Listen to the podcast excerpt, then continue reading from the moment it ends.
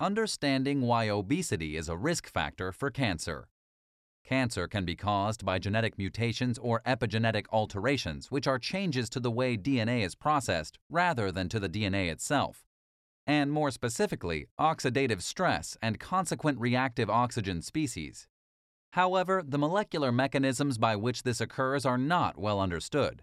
Dr. Alicia Bollig-Fischer from Wayne State University School of Medicine in Michigan is studying these processes and paving the way for the development of novel cancer therapeutics.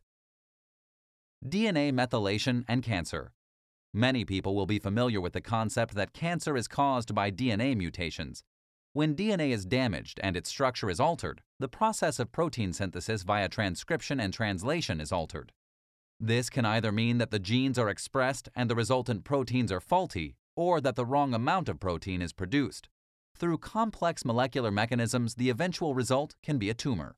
However, a lesser known aspect of cancer formation is the field of epigenetics.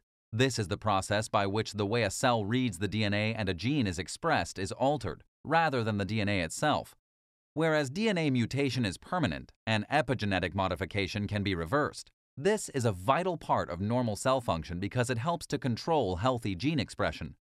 One important example of epigenetics is DNA methylation, the addition of a methyl group onto a base of the DNA. Often, this silences or represses the gene, meaning that it is not expressed at all or is expressed at a lower level and less protein is produced from it. This usually occurs on CPG islands, which are areas of DNA where there's a high concentration of cytosine nucleotides followed by guanine nucleotides. CPG islands are usually found just before the beginning of a gene at the transcription start site. Therefore, when a CPG island is methylated, the adjacent gene is silenced. Although this is a normal part of protein production, when it goes wrong, it can have serious consequences. If a tumor suppressor gene is silenced due to methylation, or a CPG island is altered and consequently oncogenes are activated, this can lead to cancer. Despite extensive volumes of existing research into cancer epigenetics, there's still much more work to be done. Dr. Alicia Bollig-Fischer from Wayne State University School of Medicine in Detroit, Michigan, carries out dedicated research into the molecular and genetic reasons for how cancer develops. In addition to clarifying these underlying mechanisms, her work could help to give insight into novel therapies for cancer. Triple negative breast cancer. One specific cancer that Dr. Bollig-Fischer is interested in is called triple negative breast cancer, a type of breast cancer that presents in around 15 to 20 percent of new patients.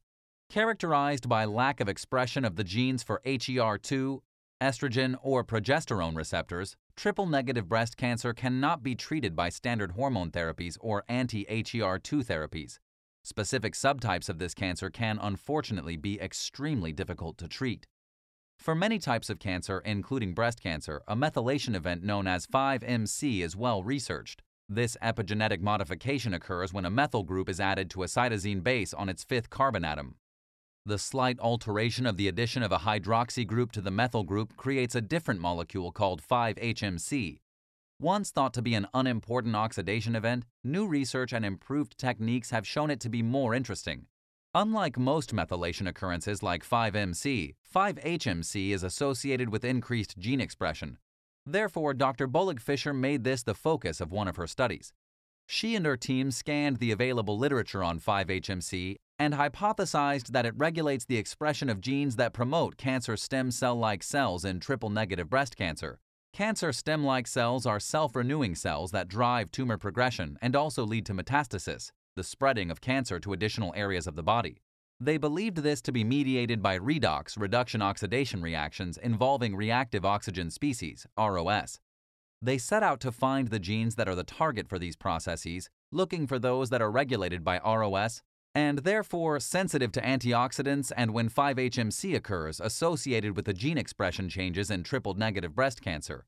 By developing a novel approach for their experiments, Dr. Bollig-Fischer and her colleagues discovered a set of genes whereby the 5-HMC level was coordinated with the relevant gene expression changes. Critically, these genes could potentially be regulated via a selective or targeted antioxidant treatment. The role of MBD2V2 in breast cancer. A major risk factor for cancer is obesity, and once cancer has formed, it also often leads to poor outcomes. The theory behind this is that the adipose, fat tissue, that builds up results in an immune response in the form of local and system wide chronic inflammation.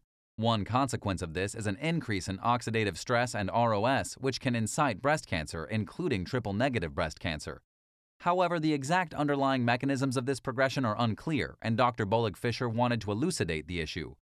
Previous research with her team had found an important epigenetic reader, which is a protein that is vital for the maintenance and replication of cancer stem like cells in triple negative breast cancer. It has the rather long name of methyl CpG binding domain protein 2 variant 2, or MBD2V2 for short. Because of its role in cancer stem like cell survival, Dr. Bollig-Fischer believed it to be a key component in triple negative breast cancer incidence and recurrence. She hypothesized that obesity fuels an increase in MBD2V2 expression, which promotes cells to turn into cancer stem like cells. Tests using obese mice and lean control mice with triple negative breast cancer tumors confirmed her theory. The tumors of the obese mice had much higher levels of MBD2V2 in addition to another protein called serine and arginine rich splicing factor 2, SRSF2. Tumors also appeared more frequently in obese mice. When the genes for SRSF2 were knocked down, removed from the mice, they could no longer make the protein. The side effect was that MBD2V2 expression also decreased, and in turn, cancer stem like cells also diminished within the tumors. Dr. Bollig-Fischer says this provides evidence for a new mechanism of cancer progression that is initiated by obesity. A majority of triple negative breast cancer patients are overweight or obese, which emphasizes the need to understand what lifestyle changes will help these patients in addition to what pharmacological interventions could be useful. Further proteins involved in breast cancer. Delving further into triple negative breast cancer, Dr. Bollig-Fischer conducted another study linking 5-HMC with obesity. The epigenetic event of 5-HMC is brought about by an enzyme called TET methylcytosine dioxygenase, TET1, Although it's an important enzyme to maintain embryonic stem cells, it's not well understood how and why it can support cancer stem like cells.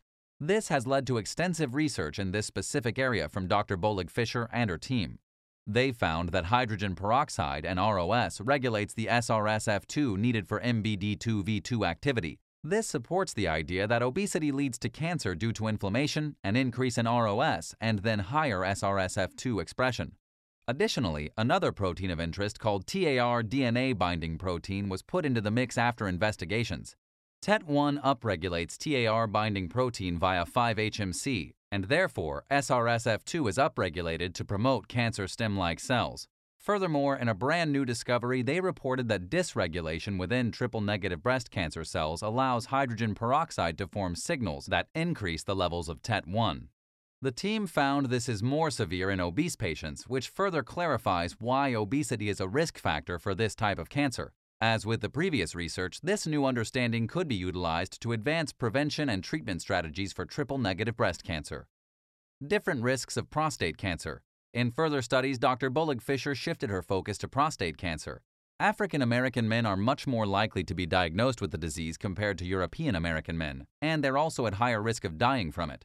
She and her team used tissue samples from prostate cancer patients for their research, and they made some interesting discoveries.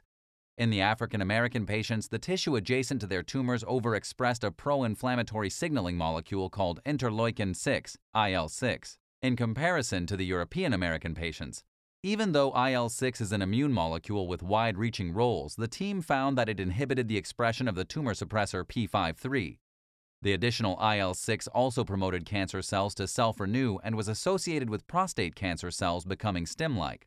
As with the breast cancers she studied, these cancer stem like cells were encouraged by MBD2V2, whose expression had been elevated by the excess IL 6.